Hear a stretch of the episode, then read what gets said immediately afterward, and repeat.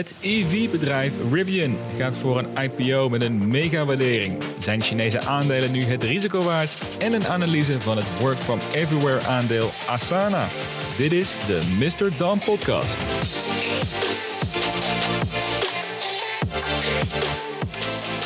Welkom bij de tweede aflevering van dit seizoen. De aflevering van vorige week is ontzettend goed beluisterd. Dus tof om te merken dat de weg naar het tweede seizoen massaal gevonden is.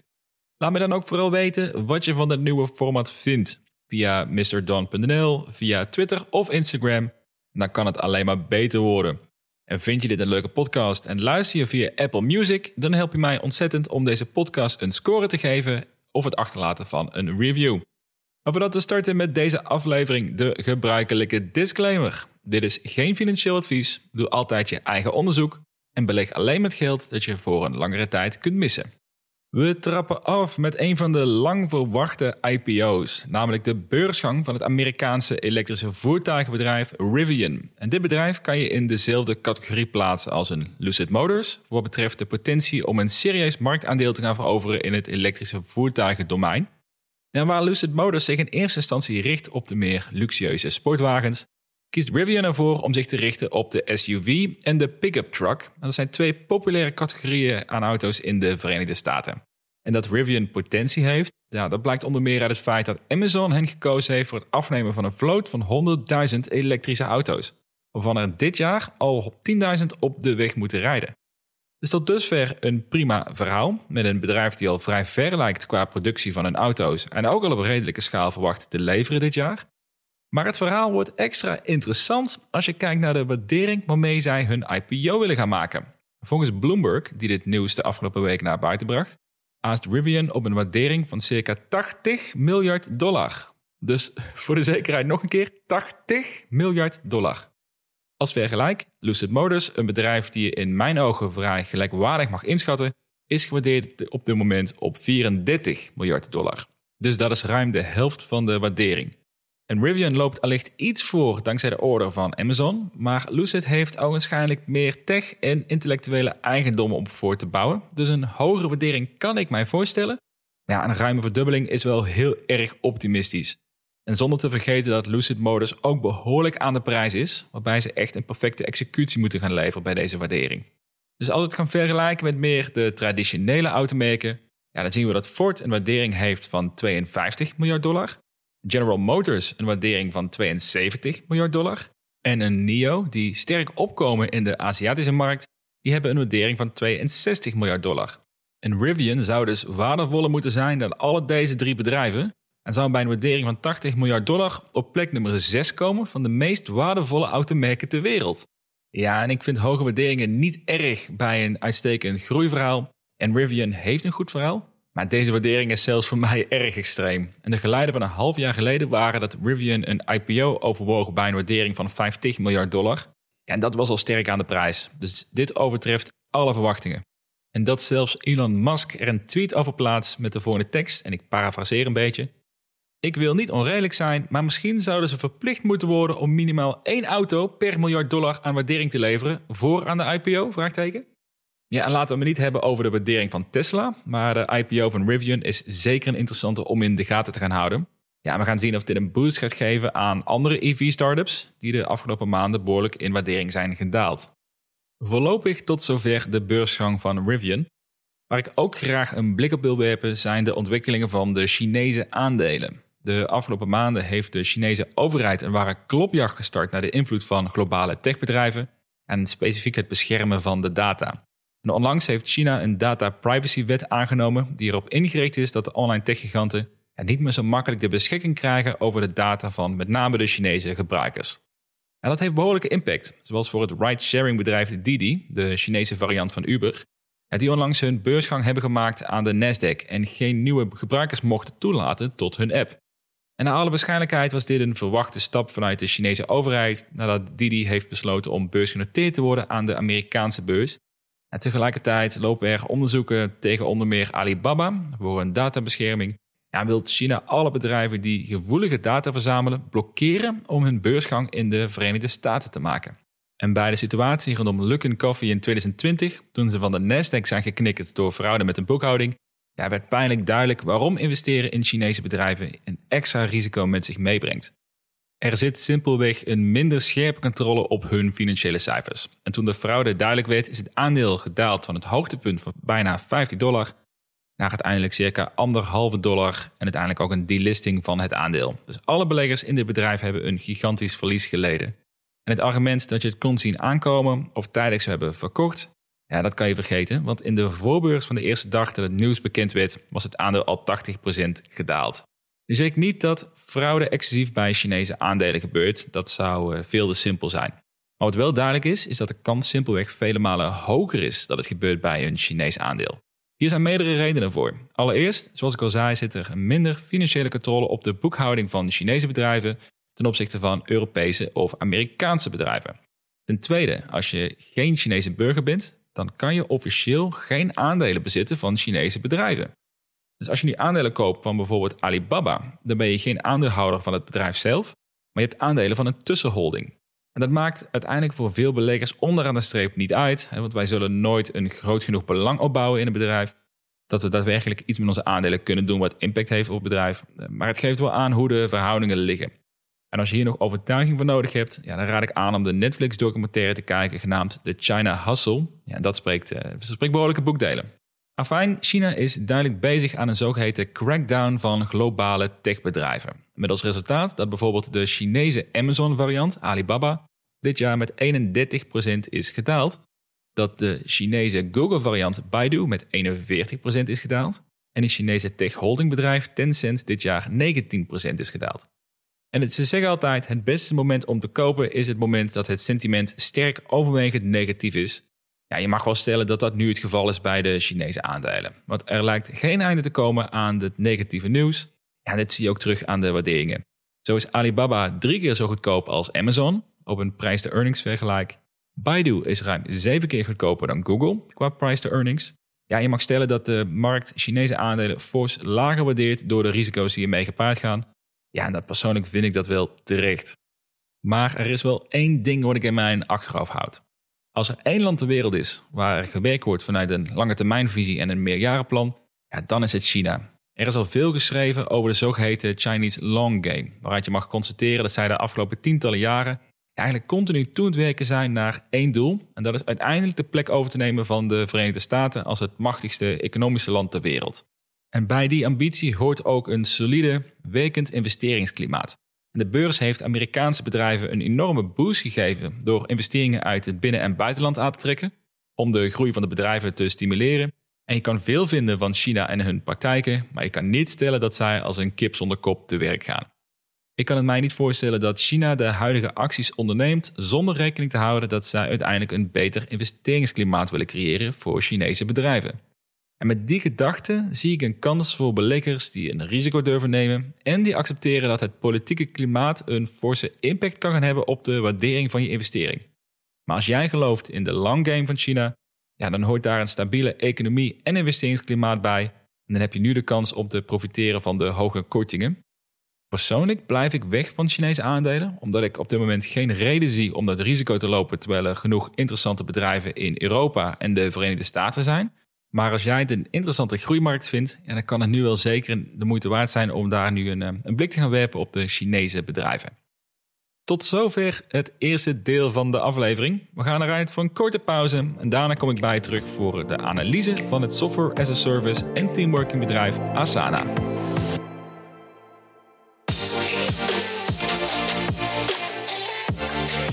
We gaan door met deze aflevering op naar de aandeelanalyse. Deze week heb ik een aandeel geanalyseerd die voor diegenen die op afstand moeten samenwerken met hun team of in een rol zitten waarbij projectmanagement belangrijk is, vast en zeker een bekende naam is. Maar als je niet in zo'n rol zit, dan zou dit wel eens een compleet nieuwe naam voor je kunnen zijn. Want vandaag bespreken we Asana, een online projectmanagement tool waarmee zij teams wereldwijd willen helpen om moeiteloos met elkaar samen te werken. In deze analyse ga ik jullie vertellen wat Asana doet, hoe hun omzet en de groei eruit ziet en we hebben een blik op de huidige waardering. Uiteraard sluiten we af met een bear en bullish case met een eindconclusie waarbij de knoop wordt doorgehakt, krijgt Asana een plekje in mijn lijst van gouden aandelen.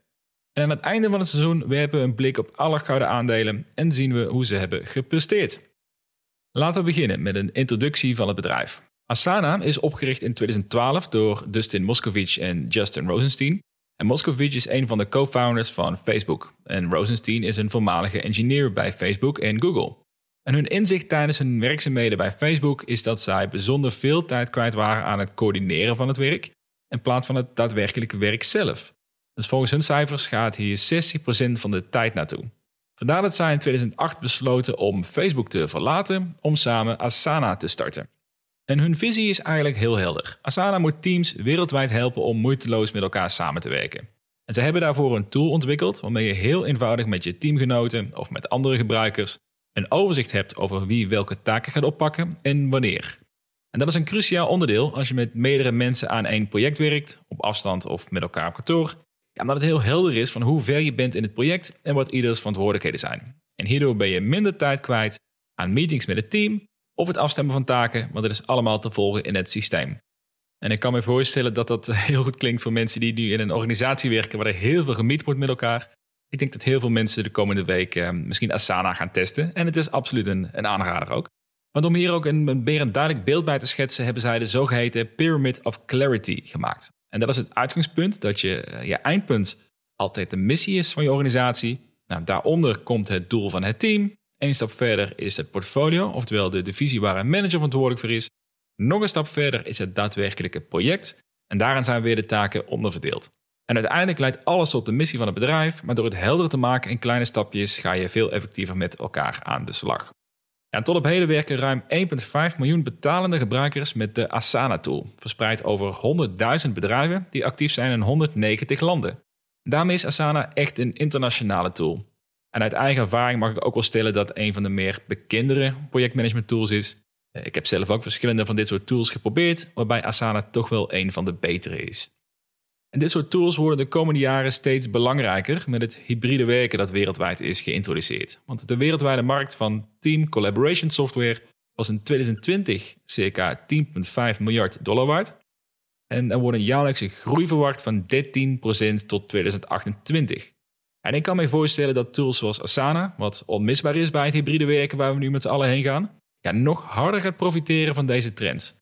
Want als je met elkaar op kantoor werkt, ja, dan is het al lastig om een goed overzicht te houden over de projecten. Ja, laat staan als je met je team niet meer dagelijks op een kantoor bent en eigenlijk geen idee hebt wat, wat iedereen aan het doen is. En daarin zit Asana in de markt die de komende jaren echt de wind in de rug heeft staan. En dat is een goede markt voor een investeerder. En als we het hebben over investeren, Asana is eigenlijk pas vrij recent naar de beurs gekomen. Dus in september 2020 hebben zij een IPO gehad aan de New York Stock Exchange voor een waardering van 4 miljard dollar bij een koers van 21 dollar.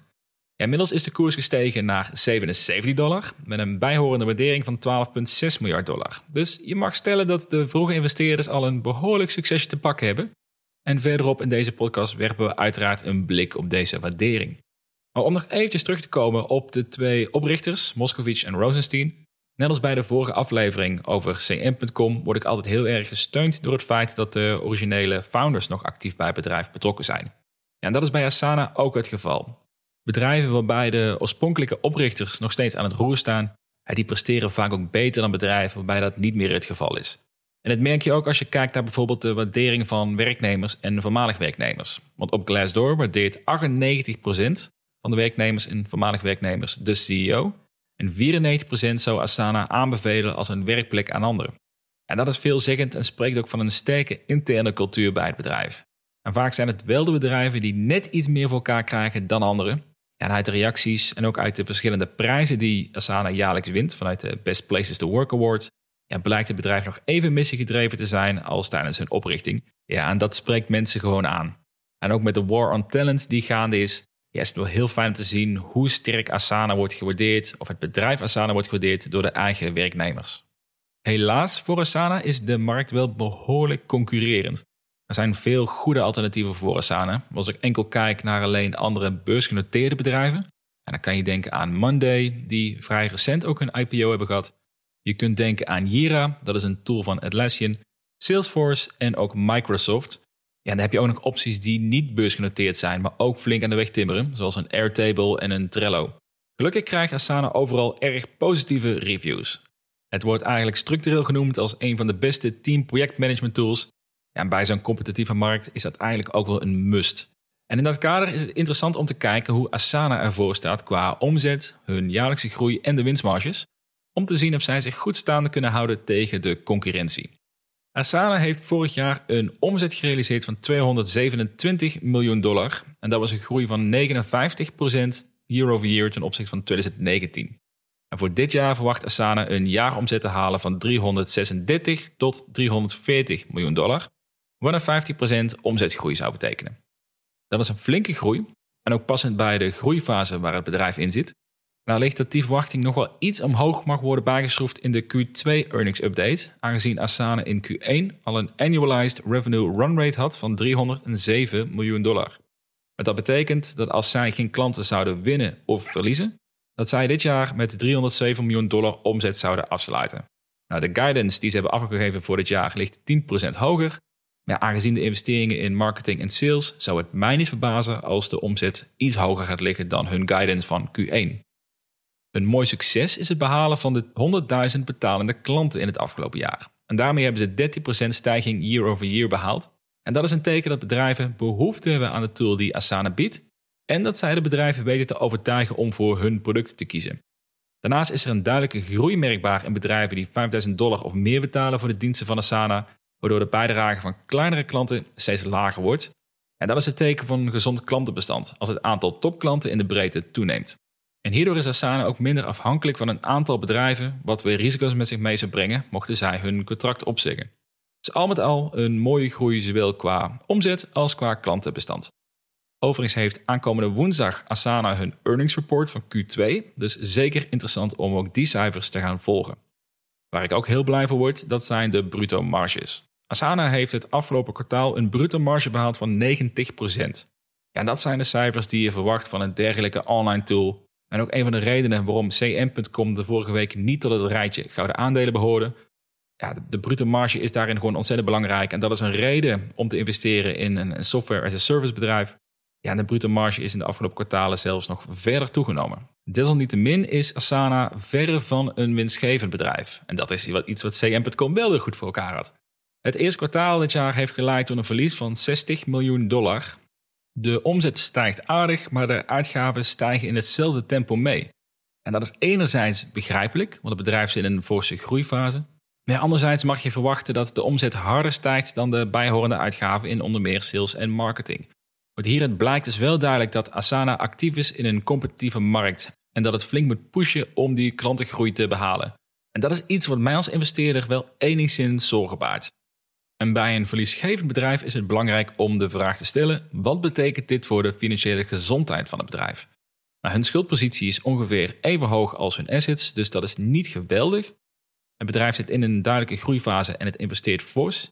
Ja, en daarvoor is het nuttig om ook even een blik te werpen op de zogenaamde current ratio. En daarmee kun je berekenen of een bedrijf de middelen heeft om hun kortlopende schulden te voldoen. Een current ratio onder de 1 kan problematisch zijn, maar als het een 2 of hoger scoort, dan heeft het bedrijf meer dan genoeg middelen en mag je zelf stellen dat het actiever mag investeren. Asana heeft een current ratio van 2,5. Dus geen enkele zorgen over de financiële gezondheid voor de korte termijn. Tevens heeft Asana voor 263 miljoen dollar aan cash op de rekening staan, plus daarnaast nog circa 140 miljoen dollar aan verdere liquide middelen en investeringen. En daarmee kan Asana een aardig poosje mee vooruit, maar tegelijkertijd kunnen ze ook niet twee jaar doorgaan met de huidige resultaten. Dus dan zal een omslagpunt moeten komen dat Asana richting winstgevendheid gaat. De CEO geeft ook aan in de Q1-update dat zij uiteindelijk ook constateren dat er op korte termijn verlies gemaakt wordt, maar dat hun lange termijn metrics uitwijzen naar een duidelijk pad naar winstgevendheid. Ja, en dat, eh, dat gaan we zien in de komende periode. Ik heb nog steeds geen idee hoe ze dat voor elkaar willen gaan krijgen. Dus dat is wel iets wat ik zelf actief in de gaten ga houden, mocht ik hierin willen investeren. Want met de financiële cijfers nog vers in ons achterhoofd, laten we eens gaan kijken naar de huidige waardering van het aandeel. Asana is momenteel gewaardeerd voor 12,6 miljard dollar en met een verwachte omzet voor het jaar 2021 van 340 miljoen dollar en zou je momenteel zo'n 40 keer de verwachte omzet moeten betalen. En dat is echt bijzonder prijzig. Laten we nog even vergelijken met de vier eerder genoemde concurrenten. Voor Monday, die ook vrij recent hun IPO hebben gehad, betaal je 70 keer de verwachte jaarlijkse omzet met een groei ongeveer van 70%. Dat is bijna twee keer zo duur maar wel een hogere groei dan de 50% die Asana verwacht te gaan halen. En als Monday die groei kan volhouden over de komende jaren, dan zou het relatief even duur zijn als Asana. Maar dat is natuurlijk koffiedik kijken. Een andere concurrent is Jira, de tool van Atlassian, die gewaardeerd is op 43 keer de jaarlijkse verwachte omzet, met een groei van 30%. En hiermee vergeleken is Asana weer de betere deal op het eerste oog. Dan heb je nog twee echte legacy bedrijven en marktleiders met Salesforce en Microsoft. Om te beginnen met Salesforce, daarvoor betaal je 11 keer de verwachte omzet met een jaarlijkse groei van 22%. En voor Microsoft betaal je 13 keer de verwachte omzet met een jaarlijkse groei van 9%. Ja, en Microsoft en Salesforce, dat zijn echt gewoon solide aandelen om in te investeren. Ze zijn natuurlijk ook niet goedkoop, maar ze zijn wel de marktleiders in hun domein. Echter is mede daardoor ook een mindere groei zichtbaar in de verwachte omzet. Asana is zeker geen goedkoop aandeel, maar het is in dit domein ook weer niet het duurste aandeel. Ik beschouw het als een betere waardering dan Monday en Atlassian op dit moment, met een lagere price to sales dan beide en met een hogere groei dan Atlassian. Maar besef wel dat onderaan de streep dit gewoon een forse waardering is, waarbij Asana een excellente executie nodig heeft en de komende jaren deze groei moet zien vast te houden en een manier moet vinden om winstgevend te worden. Ja, dat is een bijzonder lastige opdracht voor het managementteam, wat zij niet 1, 2, 3 voor elkaar zullen hebben. En als we dan kijken naar de intrinsieke waarde van Asana op basis van een discounted cashflow analyse over 5 jaar, ja, dan schat ik de fair value in rond de 35 à 40 dollar. Rekening houdende met een margin of safety, want je weet nooit of het bedrijf ook gaat presteren zoals je verwacht, kom ik uit op een redelijk koopdoel rond de 25 en 30 dollar.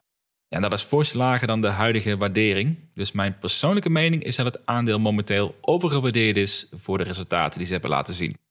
Met de Q2 earnings update van 1 september zou mijn perspectief natuurlijk wel iets kunnen veranderen als zij bijvoorbeeld hun omzetguidance voor 2021 fors zouden verhogen. Nou goed, daar zou ik eerder een jaarlijkse omzet van 12 keer tot 15 keer voor willen betalen, om het een interessante aankoop te maken. Ja, dan kom je uit bij de koersdoel wat ik zojuist noemde. Overigens is 12 tot 15 keer de jaaromzet ook een gangbare waardering momenteel als je kijkt naar software as a service bedrijven. Die worden overgenomen die in een start-up of in een scale-up fase zitten. Dus Asana is zeker iets te duur voor mijn smaak op dit moment. Dan is het tijd voor de conclusie om te starten met de bear case. Wat zijn mijn redenen om op dit moment niet te investeren in het bedrijf? Ja, je hebt het dan een beetje zien aankomen gedurende deze analyse. Asana maakt een mooie groei door, 50% stijging in de omzet, 30% uitbreiding van een klantenbestand. En dat zijn ontzettend positieve punten. Echter wat mij tegenvalt is dat de benodigde uitgaven op hetzelfde niveau liggen als de omzetstijging. En dat toont voor mij aan dat de organische groei vrij beperkt is en dat zij inderdaad actief zijn in een bijzonder concurrerende markt. En als zij uiteindelijk in hun waardering willen groeien, dan zal de omzet de komende jaren met minimaal 50% moeten blijven stijgen. En ze zullen een manier moeten vinden om tegelijkertijd winstgevend te worden. Ja, en dat wordt met de cijfers die ik nu voor me heb een ja, bijzonder pittige opdracht. En ik heb sterk de twijfel of Asana in die waardering kan groeien, waar zij nu op worden ingeschaald. De concurrentie is simpelweg moordend. Er zijn ontzettend veel projectmanagement tools. Ieder die een bepaalde niche nog sterker invult dan de ander. Ja, dat het echt een zware strijd gaat worden om die te winnen. En om die strijd te winnen zullen ze fors moeten blijven investeren in technologische doorontwikkeling ja, en in marketing en sales. Maar dat gaat natuurlijk weer impact hebben op de winstgevendheid. Ja, dus dit gaat wel een meerjarenproject worden. En ik moet eerst zien hoe ze dat gaan oplossen voordat ik, daar, uh, voordat ik dat argument ga laten vallen. Als we kijken naar mijn redenen waarom ik wel enthousiast ben om te investeren in Asana, ja, dan blijkt eruit dat zij inmiddels de afgelopen 13 jaar gewoon een plek veroverd hebben als een van de beste team projectmanagement tools op de markt. Het heeft backing van een aantal prominente investeerders en het heeft door de jaren heen gewoon een sterke reputatie opgebouwd. En dat is goud waard in zo'n competitieve markt. Daarbij spreekt de macro-economische trend in hun voordeel, met de wereld die het hybride werken heeft omarmd en dat de komende jaren naar waarschijnlijkheid nog beter en meer zal gaan benutten. En daarin is Asana een cruciale tool om een werkomgeving te creëren waar mensen echt kunnen presteren en niet alleen maar bezig zijn met het plannen van een werk wat ze eventueel willen gaan doen. En met 18% jaarlijkse groei van de teammanagement software industrie heeft Asana daarmee ook de wind in de zeilen. En met een bruto marge van 90% heeft Asana ook voldoende speelruimte om winstgevend te worden.